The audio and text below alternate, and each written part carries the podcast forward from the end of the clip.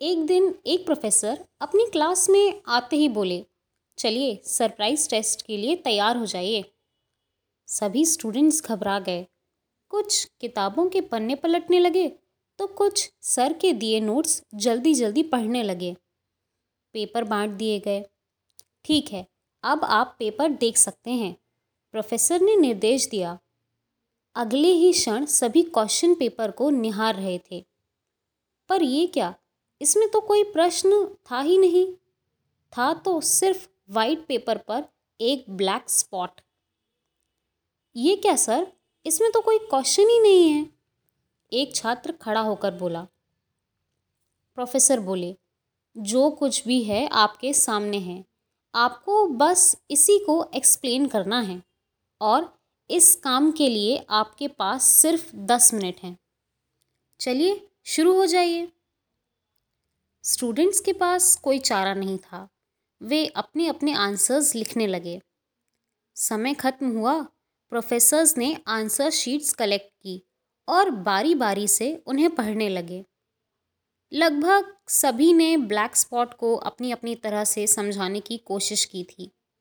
लेकिन किसी ने भी उस स्पॉट के चारों ओर मौजूद वाइट स्पेस के बारे में कोई बात नहीं की थी। प्रोफेसर गंभीर होते हुए बोले, इस टेस्ट का आपके एकेडमिक से कोई लेना देना नहीं है और ना ही मैं इसके कोई मार्क्स देने वाला हूँ। इस टेस्ट के पीछे मेरा एक ही मकसद था। मैं आपको जीवन का सच बताना चाहता था। देखिए, इस पूरे पेपर का 99 परसेंट हिस्सा सफ़ेद है, लेकिन आप में से किसी ने भी इसके बारे में नहीं लिखा। और अपना हंड्रेड परसेंट आंसर सिर्फ़ उस एक चीज़ को एक्सप्लेन करने में लगा दिया, जो मात्र वन परसेंट है। और यही बात हमारी लाइफ में भी देखने को मिलती है। समस्याएँ हमारे जीवन का छोटा सा हिस्सा होती हैं, लेकिन हम अपना पूरा ध्यान इन्हीं पर लगा देते हैं। कोई दिन रात अपने लुक्स को लेकर परेशान रहता है तो कोई अपने करियर को लेकर चिंता में डूबा रहता है। तो कोई बस पैसों का रोना ही रोता रहता है। हम क्यों नहीं अपनी ब्लेसिंग्स को काउंट करके खुश होते हैं? क्यों नहीं हम पेट भर खाने के लिए भगवान को थैंक्स कहते हैं?